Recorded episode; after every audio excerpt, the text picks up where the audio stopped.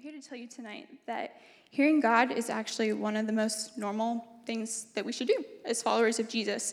It's something that we should do every day. John 10 tells us that his sheep hear his voice, meaning God's sheep hear his voice. And so if you didn't know it already, you're God's sheep. So congrats, that's great news. And this means that not only is it possible for each one of us who have received the gift of salvation to hear God, that it's something that we should be doing all the time. And so tonight, I don't know where you're at. I don't know if you're like, yeah, I hear from God like daily. It's awesome. Or if you're like, I don't know what I believe about that. I don't know if that's in the Bible. Or maybe you believe that God speaks, but you don't think he speaks to you. Like it's something that he does for other people and that he doesn't do it for you. Wherever you're at on the spectrum, hang in there with me tonight. Stick with me because we're going to talk about it all. And it's going to be great. Do I have any Bible nerds in here? I saw one thumbs up. That's so awesome. Well, this is going to be really awkward for the rest of you. No, we're going to take a little quick history lesson. I promise it'll be quick. We're going to start in Genesis, a little bit like what Malia did last week.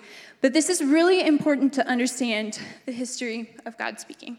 And so we're going to go all the way to the back to Genesis 1. In the beginning, God created the heavens and the earth. Genesis 1 tells us that God spoke the earth into existence with his words. And like we talked about last week, the Holy Spirit was also there. He was just hovering over the waters. I still don't know what that means, but he was there. Genesis then goes on to tell us that Adam and Eve spoke face to face with God in the garden. They lived in the Garden of Eden. It was a place of perfect communion with Jesus. And they got to speak to God the same way that I'm speaking to you guys right now. It was easy to hear the voice of God for them. But here's the thing sin came and frustrated their communion with God, as it does. And after Adam and, Adam and Steve, Adam and Eve chose sin, Steve, Adam and Steve, that's heresy. No. Their communion with God was fractured. They were banished from the garden, and communication between men and women was now frustrated, and talking with God was now really hard because they couldn't just walk up to God and have a face to face chat now anytime they wanted to. And so, as we continue to read the Old Testament, we see that God begins to send the prophets and the judges and different kings and specific people to the Israelites, which are God's people, on God's behalf. And what this means is that it went from a place of perfect communion, of face to face communication with God, to frustrated communication, where the average person actually couldn't hear God for themselves. Instead, they had to go to their priest or to their prophet and have them go on their behalf to talk to God. Or God would send a prophetic word to his prophet, and then he would send the prophet to tell the people the word. So, not just anyone could have access to God when they wanted, which sounds kind of rough, in my opinion, because I'm really needy and I ask God a lot of things. So, it feels kind of hopeless, it feels kind of hard, but drumroll, Jesus enters the scene, as he does, and he changes everything. Jesus, who radically changes and rewrites the story, shows up as our mediator. He came, he lived a sinless life, he suffered a horrific death, but he rose victorious. By his blood, we are healed, we are set free. And because he stood as our mediator, he stood in the gap for us and paid the penalty of our sins, we no longer need to go through another person to be able to hear his voice. He paved the way for us. Can I get an amen for that? Amen. Thank you, Jesus. Now, it shouldn't get any better than that, but it does, guys. So, fast forward to the book of Acts. Jesus is like, guys, it's been awesome being here on earth with you guys, but it's actually time for me to go back to heaven now. And he says, the gift of the Holy Spirit is going to come and rest upon you guys. So he's like, so stay here in this upper room in Jerusalem, just wait till the Holy Spirit comes. And they're probably like, how are we going to know when he's here? And he's like, you'll know, just wait. Now, I don't have time to tell the whole story, so if you haven't read Acts chapter 2, highly recommend you do that at some point. But basically, the Holy Spirit comes and he shakes everything up again. We call this Pentecost. And it basically is where now every person has the Holy Spirit living inside of them. And it's by the power of the Holy Spirit that we're able to hear God and that we're able to speak to him. Joel 2:28 through 29 says this. And afterward, I will pour out my spirit on all people. Your sons and daughters will prophesy. Your old men will dream dreams. Your young men will see visions. Even on my servants, both men and women, I will pour out my spirit in those days. So, Joel, Old Testament, he was a prophet. So he was one of the special people that got to talk to God. Here he is prophesying about the future coming of the Holy Spirit. And what's really cool about this verse is that it's actually repeated in Acts 2. They literally say this verse in Acts 2 to show that the prophecy had been fulfilled. What this means is that God's voice is for all people. If you notice in this verse, it mentions men and women, the young and the old. It hits every category servant, master. God's voice is for all of us. And so tonight, as you're sitting here, if there's any bit of you that says, Yeah, but God doesn't speak to me, I want you to throw that lie out right now. Because this verse right here, it's been centuries in the making that God wants to speak to his people, He wants to speak to you. He's given us an infilling of himself, and it now lives inside all of those who call upon his name. This means that we have full access to God all the time, and that we can speak to him whenever we want, and also he can speak to us whenever he wants. So we don't have to go through a mediator or a priest or a pastor. We can just talk to God. And the crazy thing is that we can actually expect him to talk back. In the Greek, there are two words for the word word. Kind of confusing, but hang in there with me. So these two words are the logos and the rhema. Can you guys say that with me? Logos and rhema. I promise there's a point to this. The logos word is the word of God. It is the expression of thought or word from God Himself. So, in our context, what we'll be using it for tonight is that the Logos is what we would consider the Bible. It is the spoken, recorded, and errant word of God. Logos is also the name that John uses in John chapter 1 when he says, In the beginning was the Word.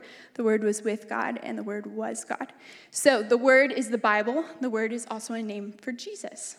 Makes sense because the Trinity, as much as the Trinity makes sense to us, it all makes sense. It's all connected.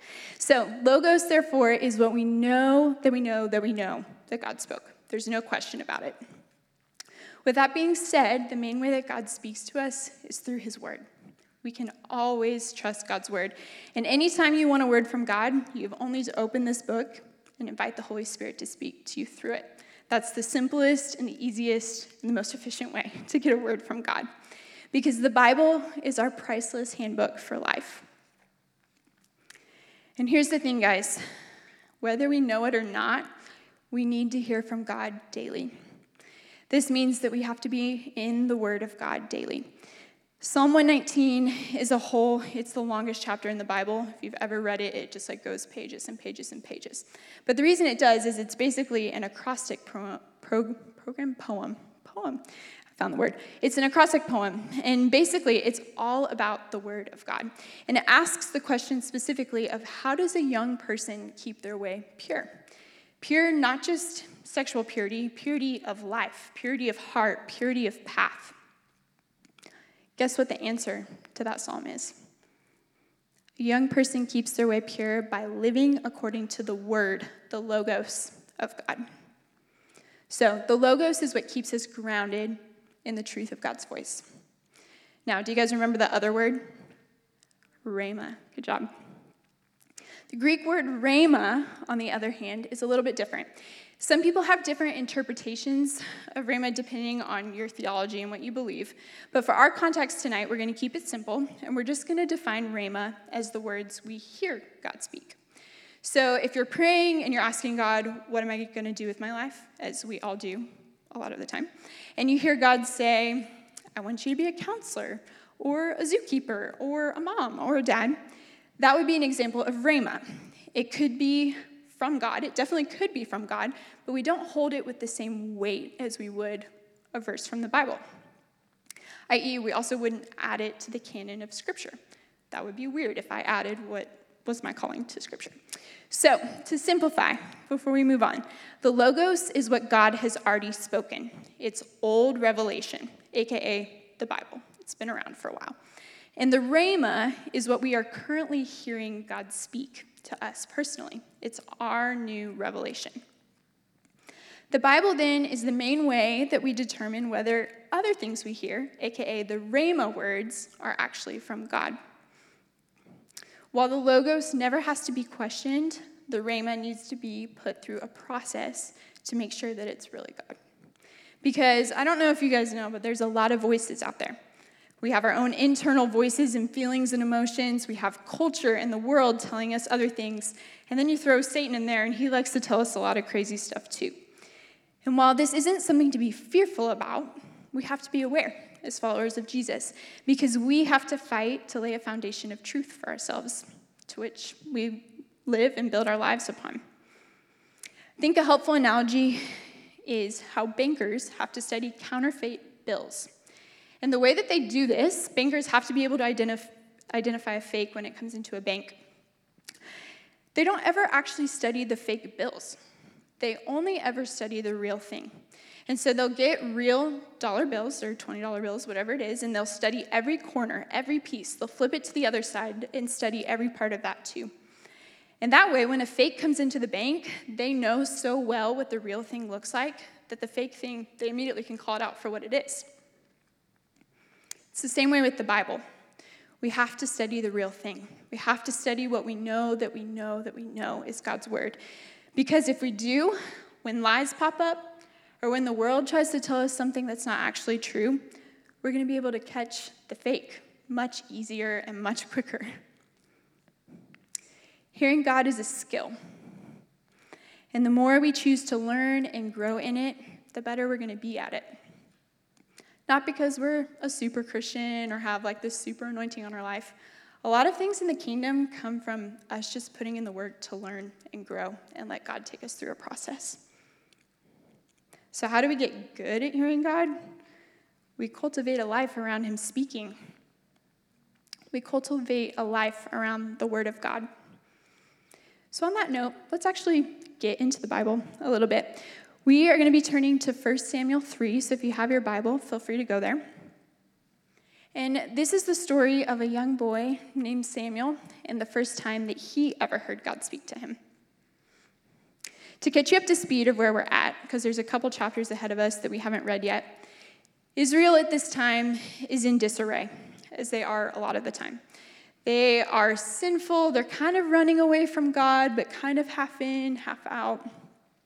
And at this time, the way that it worked in Israel is that there was a tabernacle, and there were priests who ran the tabernacle.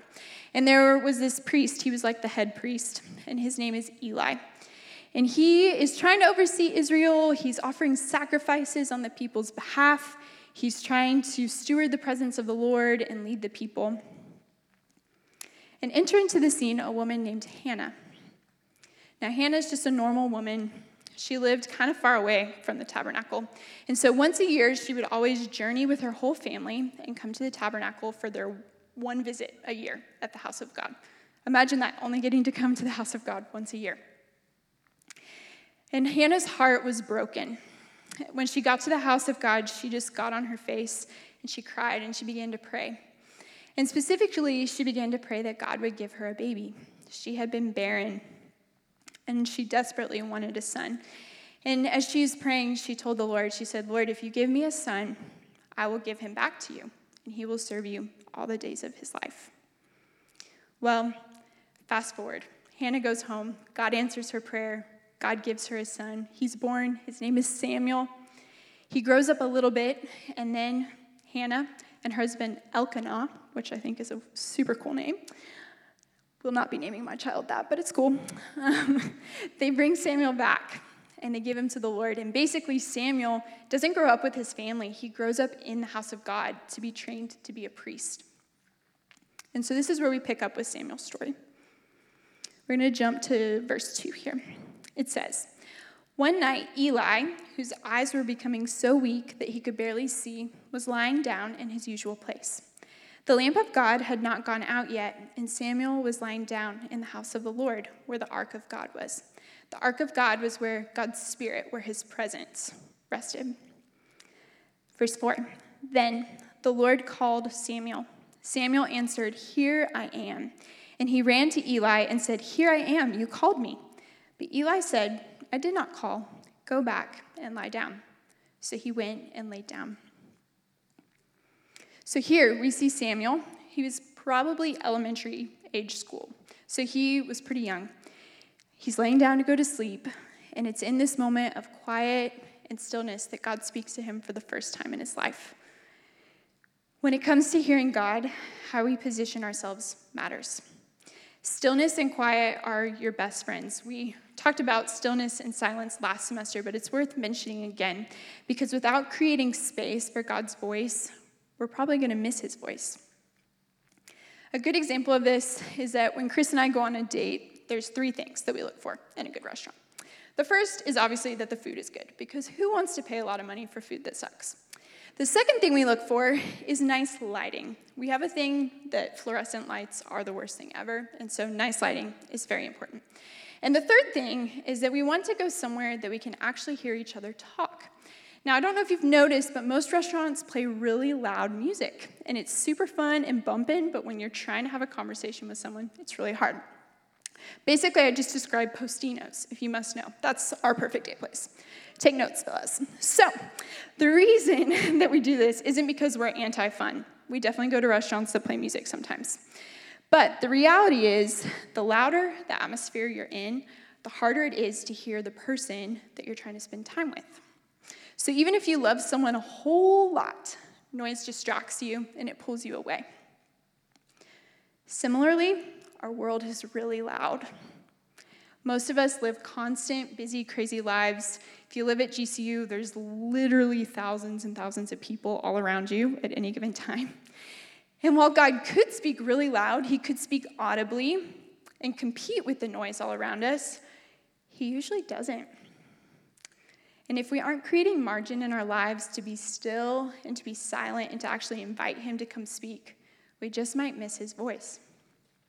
Job 33 14 says, For God does speak, now one way, now another, now though no one perceives it. I also like this in the message version. It says, God always answers, one way or another, even when people don't recognize his presence. So I don't know if you picked up on that, but God's speaking is not contingent upon our comprehension of Him speaking, which means that He is probably speaking to us more than we realize, but we might not actually be giving Him the space to speak. A lot of times, that has to do with the sheer noise and chaos of our lives. I don't know about you guys, but for some reason, the first thing I want to do when I get up in the morning is check my cell phone. Why do I want to look at my phone at six in the morning? I cannot tell you because probably there's just work stuff on there that I need to take care of. But we've been built into a culture of hurry and busy and fast paced lifestyle. And it gets in the way of our time and our intimacy with Jesus. The Bible tells us that God commonly speaks in what's called a still small voice. And that term has never really resonated with me, and so I looked it up. And another way that it can be translated is simply to gentle whisper. And that means that God often speaks to us in a gentle whisper. And as we all know, whispers can easily be drowned out. And so we have to position ourselves to be able to hear. This is also why the environments that we put ourselves in deeply matter. I don't think it's a coincidence that Samuel was in the house of the Lord when he first heard God speak. There are places where God's presence just dwells, and these are places that he often speaks. This is part of the reason why our church family, why we have a college service, why we have life group, why we have discipleship, why we have a Sunday morning service. It's not because you're a better Christian if you come to more things. That's just works based theology. But it's because the presence of God rests here. And as we hunger for the presence and voice of God, there's something about consistently putting ourselves in environments where we know that He already is. It doesn't guarantee that God's going to speak to us or answer the question on our heart, but it does mean that we're putting ourselves in a position to receive from Him if He does choose to speak. And one last thing before we jump back into this scripture. This one might sound a little weird, but I also think there's something significant about the fact that Samuel was laying down when God came to speak to him. And we talk a lot, and during response time, we're like, if you need to go to the front, if you need to sit on your knees, if you need to stand up, like, do it. And for whatever reason, there's a connection between our body and our soul. But sometimes when we move and we get into a different posture, it tells our soul to wake up and to listen. And it actually helps us step into a place of being able to receive from the Lord. And so, as silly as it sounds, if you've never just laid on the floor and tried to hear from God, I would just encourage you to try it. You can do it in your bedroom by yourself where no one will see you, no one will judge you, but do it. Try it. Let's jump back into the scripture. We're going to jump down to verse 6. It says, Again the Lord called, Samuel. And Samuel got up and went to Eli and said, Here I am, you called me. My son, Eli said, I did not call. Go back and lie down. Now Samuel did not yet know the Lord. The word of the Lord had not yet been revealed to him. And a third time the Lord called Samuel. And Samuel got up. He went to Eli and said, Here I am, you called me. Then Eli realized that the Lord was calling the boy. So Eli told Samuel, Go and lie down, and if he calls you, say, Speak, Lord, for your servant is listening. So Samuel went and lay down in his place. Most people, myself included, if we're honest, we have a hard time discerning the voice of God sometimes, which is why there are different ways that Scripture teaches us to how to test and discern what is God's voice. And God is a relational God. He made us to be relational people, and He loves to speak to us and confirm what He's spoken through other people. In this story, we see God speak to Samuel through Eli. Samuel had never heard the voice of God before, but Eli had many times. He knew the tone of God's voice, and so here we see Eli actually helping Samuel learn how to hear and relate to the voice of God. The same is true for us, you guys. God speaks through pastors and sermons, through godly counsel, through your parents, your friends, your discipler, and even occasionally, maybe someone that you don't even know. The great Adam Reed likes to say that a lone ranger is a dead ranger. Oh, yeah. He'll be here later this semester. In the context of hearing God, this is absolutely true. It's not an option to have other people be a part of the process of hearing God, but a necessity, actually. Because when we hear a word from God and we're trying to figure out if it's from Him or not, the first thing we do is take it to Scripture. And if it lines up with Scripture, then we take it to the godly people in our lives that we trust and we ask them for their help to illuminate it, to broaden it, to interpret it. 1 Corinthians 13 9 tells us that we know in part and we prophesy in part. And all that means is that, in case you weren't aware, we're humans and we get things wrong. And so part of that process is actually relying on other people to help us get it right. This is why our church values discipleship and life groups so much, because these are places that we actually actively read scripture, interact with it, ask God to speak, and then you, voila, have people right there to talk to about it. It's awesome. If you're not plugged into one of those things, talk to college staff because we would love to help you get connected. Jumping to verse 10. The Lord came and stood there, calling as at the other times Samuel, Samuel. Then Samuel said, Speak, for your servant is listening. We touched on this earlier, but you don't have to be a super Christian to hear God. He speaks to everyone, and he actually delights in using the least likely people to fulfill big things in his kingdom. It's something that's super cool about God. Because he's actually just looking for someone who's willing to say yes. A surrendered heart is a heart that God is going to speak to.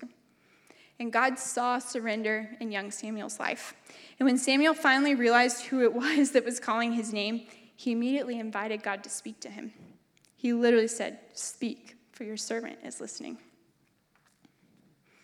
Sometimes we run away from God's voice because we're afraid God's going to tell us to do something that we don't want to do. Even if it's for a valid reason, that kind of heart posture is one that's self focused and it's full of fear. Means that we have a really small perspective of God. It means that our fear is actually greater than the God that we serve. One of the ways that we can grow most in hearing from God is to keep this heart posture in check. It's not bad to feel fear, it's not bad to have a hard time obeying the voice of God, But if we're willing to stay in that place, it will hinder us from being able to hear the voice of God. Because God is moved and God is attracted to people who already have a yes on their heart before he even speaks. This was the way Samuel was. And let me just tell you, we're not going to read it, but what God tells Samuel after he says, Speak, your servant's listening, it's not awesome. It's a prophecy about how God is going to come and basically destroy Eli's family because they had been so sinful. Eli was going to die, his sons were going to die, and God was going to take the priesthood from them and actually give it to Samuel. But Samuel was not expecting that. But we can't control what God's going to speak, and we can't limit God from speaking to us because we're afraid. We have to trust the one who is speaking more than what he's speaking. God is more after our hearts than anything else. And if we can learn to live dependent on God and his voice, even when our faith is lacking, even when we're scared to obey, he will give us the grace to say yes. Even if it's the smallest, most feeble, half hearted yes ever, God's like, I can work with that. So, to sum up where we are so far one, we position ourselves before the Lord in stillness and quiet. Two, we immerse ourselves in Scripture. Three, we check our heart postures. And four, we invite other people into our process of hearing God with us. And all of these things will help grow our ability to hear God. Now, God speaks in a lot of different ways. He speaks by the power of the Holy Spirit, through dreams, through visions, through prophetic words, impressions, feelings, creation. There's even a weird story in the book of Numbers where he speaks through a donkey. The ways go on and on and on. And the reason they do is because God's not actually limited to a list. Like, there's a reason why there's not a list in the Bible of, like, these are the only ways that God speaks. God, if you haven't found out by now, He's not a God that likes to be put in a box. He likes to do new things all the time. And what's cool about this is that every single one of us in this room has a unique way that God wants to speak to us. So, if you're an artist, God probably wants to speak to you through his art. If you're a runner, like Chris, he'll probably speak to you on your runs. God never speaks to me on my runs because I'm not a runner, but that's okay because God speaks to me in different ways. And so, in our process of walking and hearing God, we'll actually begin to pick up on the specific and unique ways that God wants to get to us. Because if God wants to speak to you, He's going to speak to you. If we're not hearing Him, it's not because He's not speaking to us or He's not connecting on His side of things. It's usually more so an us problem. So, what's cool is that we're in a series and we're going to talk more about some of those different ways that God speaks in coming weeks. Specifically, we're going to talk about prophecy, we're going to talk about what it looks like to walk with the Holy Spirit in those different ways. But tonight, as I prayed and wrote this sermon, I felt like the Lord actually wanted me to focus more on what his voice sounds like than on the ways in which he speaks. Because at the end of the day, it doesn't really matter how God speaks, it just matters that he does speak to us. If we learn who he is and what his voice sounds like, we're going to have an easier time hearing him, and we're actually going to have an easier time knowing him as well. Would you guys turn to Judges 6 with me? If you remember earlier, we talked about how God used judges to speak during the Old Testament. Here we have one of those judges. His name is Gideon. Now, this was also a bad time in Israel's history. Maybe all their time was kind of hard, I don't know. But basically, there were these Midianite raiders that kept coming and pillaging their land. So, any crop they tried to grow, burned, pillaged. They were killing people. Israel was scared, and God was not speaking. So, here we pick up at the beginning of Gideon's story. He's trying to harvest some crops and hide them away before they get stolen. And then the angel of the Lord comes to speak to him. While not named directly here, the angel of the Lord is considered a theophany, which is just an appearance of God in physical form. So when we read angel of the Lord, just read God in your head. Don't let that trip you up. Let's start in verse 11. It says, The angel of the Lord came and sat down under the oak in Ophrah that belonged to Joash the Abiezrite, where his son Gideon was threshing wheat in a winepress to keep it from the Midianites. When the angel of the Lord appeared to Gideon, he said, The Lord is with you, mighty warrior. So, we talked about earlier, there's a lot of voices in the world. Sometimes it's difficult to tell if it's God's voice, But God's voice always reminds us of who we are. Oh man, bear with me. God's voice is unique in the way that it reminds us always of who we truly are. Here, God calls Gideon mighty warrior, not because Midian, not because Gideon threshing wheat was all that impressive, but because the name Gideon in Hebrew quite literally means great destroyer or one who cuts down. While Gideon's reality didn't match up with the fact that he had been named to be a warrior, God's voice here came as a reminder that that was who he had actually been named and created to be. Our world would like us to believe the opposite. A few weeks ago, Chris talked about this concept of a false self, which is basically where we create an artificial persona of ourselves that's based on sin, on trauma, on hurt, on pain in our lives. But to know God's voice, guys, we have to let go of that false self and we have to embrace our God given identity. We must know that we're sons, that we're daughters, that we're beloved, that we're sought after, that we're made with a purpose and a calling and intention. God's voice will always call out who we truly are. Practically, this means that when the enemy tries to tell us that we're weak or that we're not loving because we're not tolerant or we're not attractive enough or good enough, that we actually take captive those thoughts. We tend our hearts and we recognize that that isn't the voice of the Lord. It's actually in opposition to the voice of the Lord. It doesn't mean we won't be tempted to listen to those things, but it does mean that we can begin to decipher what God's voice is, what it sounds like, and what it's not. Now, I don't know about you, but sometimes I just want to believe the lies. It's easier. Like when the enemy's like, You're really weak. I'm like, You're right, I am really weak. It's way easier to resonate with that.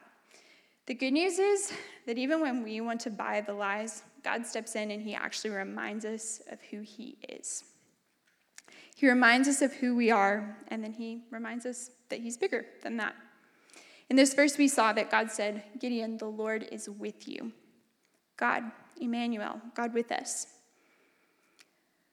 The Holy Spirit lives inside of us, but sometimes we forget that. And we constantly need God's voice to remind us, just like he reminded Gideon, that he's with us. Sometimes, maybe this is just me, but I want to hear God in big, life altering ways. I want to hear what I should do with my life. I want to hear when I'm going to get to buy a house. I used to want to hear when I would get married. Now I'm like, what's next? What's my career? Where am I going to live? What am I going to do? How much money am I going to make? And God already knows all of those things. He already knows all the answers to those things. But what I'm beginning to learn about the Lord is that usually what he wants to talk about is my identity in him and his identity. Those are the things that he's constantly wanting to speak over us. Let's keep reading. Verse 14 or 13. Pardon me, my Lord, Gideon replied, but if the Lord is with us, why has all this happened to us? Where are all his wonders that our ancestors told us about when they said, Did not the Lord bring us up out of Egypt? But now the Lord has abandoned us and given us into the hand of Midian. The Lord turned to him and said, Go in the strength you have and save Israel out of Midian's hand. Am I not sending you? I love Gideon's honesty here because we all have those moments in life where, like, yeah, God, you say I'm strong, but I'm not. Like, everything else in my life is telling me that I'm not. And God doesn't rebuke Gideon for having these questions, but God instead lovingly redirects Gideon back to what's actually important here. And that's what God's voice does it redirects us back to what we need to be focused on, which is the will of God. And like we talked earlier, we're sheep, so we need to be redirected all the time. And God is so kind to keep redirecting us and keep redirecting us. His response to Gideon here is significant. He says, Go in the strength that you have and save Israel out of Midian's hand. Am I not sending you? What does God's voice sound like? It sounds like your go. His voice is a call to be sent and to obey. Here, he was telling Gideon to go and lead and save a nation from raiders who had been destroying them for, I think, like 20 years or something crazy. It had been a long time. And sometimes your go is going to be a big moment where God says, Hey, I want you to go share the gospel with that person. I want you to step out of your comfort zone and go talk to someone that you don't know. I want you to obey me in the ways that you've been running and not obeying me. And sometimes our obedience is smaller. Sometimes it's like, I'm going to turn my phone off, or I'm going to spend time with God, or I'm going to go to bed early because I need to sleep. Or it could even just be learning your identity in Christ. No matter what it is or what it looks like, God's voice always commissions us to action and obedience. Always. For this message, I studied a lot of scriptures.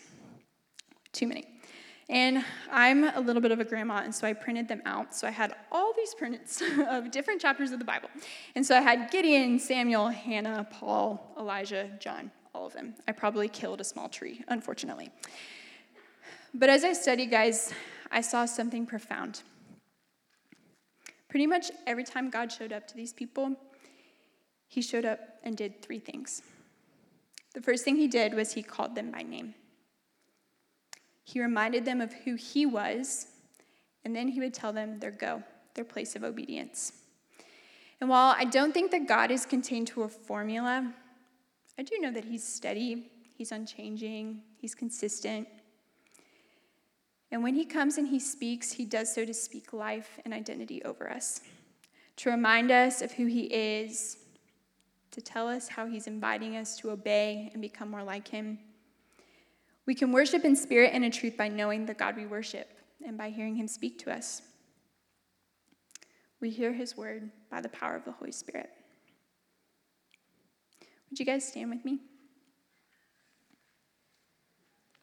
I kept asking the Lord today, I was like, is there some awesome story that I could share at the end to wrap things up? And honestly, I waited a long time today, and I didn't really feel like God gave me anything specific as far as the story. But I do feel like He began to stir in me as I just began to think about my life in college and my life hearing God. And I remember being in college, and I remember the first time I came to Awaken, and I was like, why is everyone so excited to worship God? I was like, what is happening? Why are people praying over each other? Why is everyone hearing from God? I'm sitting here. I love Jesus too. I've loved him my whole life. I'm not hearing him the way other people are. And I remember that whole year of being in college ministry and being like, God, what's wrong with me? I'm like, why don't I hear you like all the other people around me? It was super discouraging. Fast forward to the next year. God did some crazy stuff in my life. And almost overnight, I started hearing him like never before. Like, I wouldn't even be waiting on God. And I'd be like, oh, he's speaking to me about this thing. Oh, he's speaking to me about that person. And it was like this crazy influx of the word of God, almost to the point that I was like, I don't even know what to do with this. But it was awesome. And it was so exciting. And then I was thinking about the season that I've been in for the past year and a half or so. And I was like, yeah, it's been a weird season. It's a season where I know God is with me and I felt his presence a lot with me, but I haven't actually had a lot of clarity in the things that God's been speaking to me. And it's an interesting place to be when you're like, God, I know you're there, but I don't feel like I'm getting what I need from you, but I know that you're there. I don't know where you're at tonight. I don't know if it's one of those three places or maybe somewhere else. But I do know that God wants to meet you whatever place that you're at.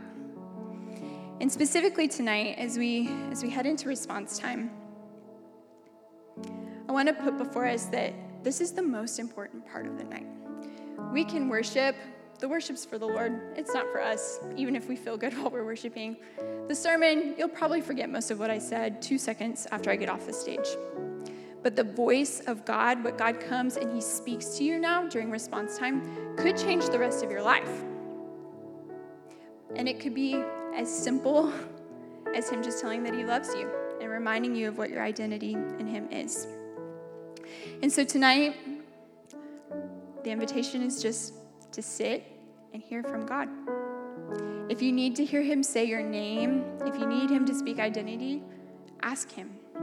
If you don't know what that really means, ask Him. ask Him to tell you what He loves about you, what He sees in you. If you need Him to remind you of who He is, allow Him to do that. Ask Him where lies are in your heart, places where you've put blocks up between you and the Lord, because maybe you don't believe God's good, like what we sang at the beginning, and you're like, I need to do business with the Lord. I need to get past this. And thirdly, maybe you just need to hear your go. You need God to speak what's next, to obey. And maybe you've been running from that. Maybe you've been running from what the next step of obedience is, because obedience is hard and it's scary. Anyone who tells you differently is not telling you the truth. No one said that following Jesus was easy. But here's the thing, guys nothing easy is worth it, and nothing easy is eternal. And as we go after the kingdom of God, we want to go after eternal things. The voice of God is eternal. It was in Genesis, it's all the way to Revelation, and it goes on into eternity because his voice is that powerful. And so we're going to jump into response, but I have one final thing. If you're like, I'm lost, I don't understand this whole response time thing, we actually are going to have some sheets up here at the front of the stage. And these are honestly just discipleship resources. So if you don't want to do this during response time, feel free to grab one and take it home with you. But these are just simple activities of hearing God. Sometimes we just need a little help, and this is our attempt to help you guys hear the voice of God in some new ways. So, I'm going to pray us into worship and let's respond.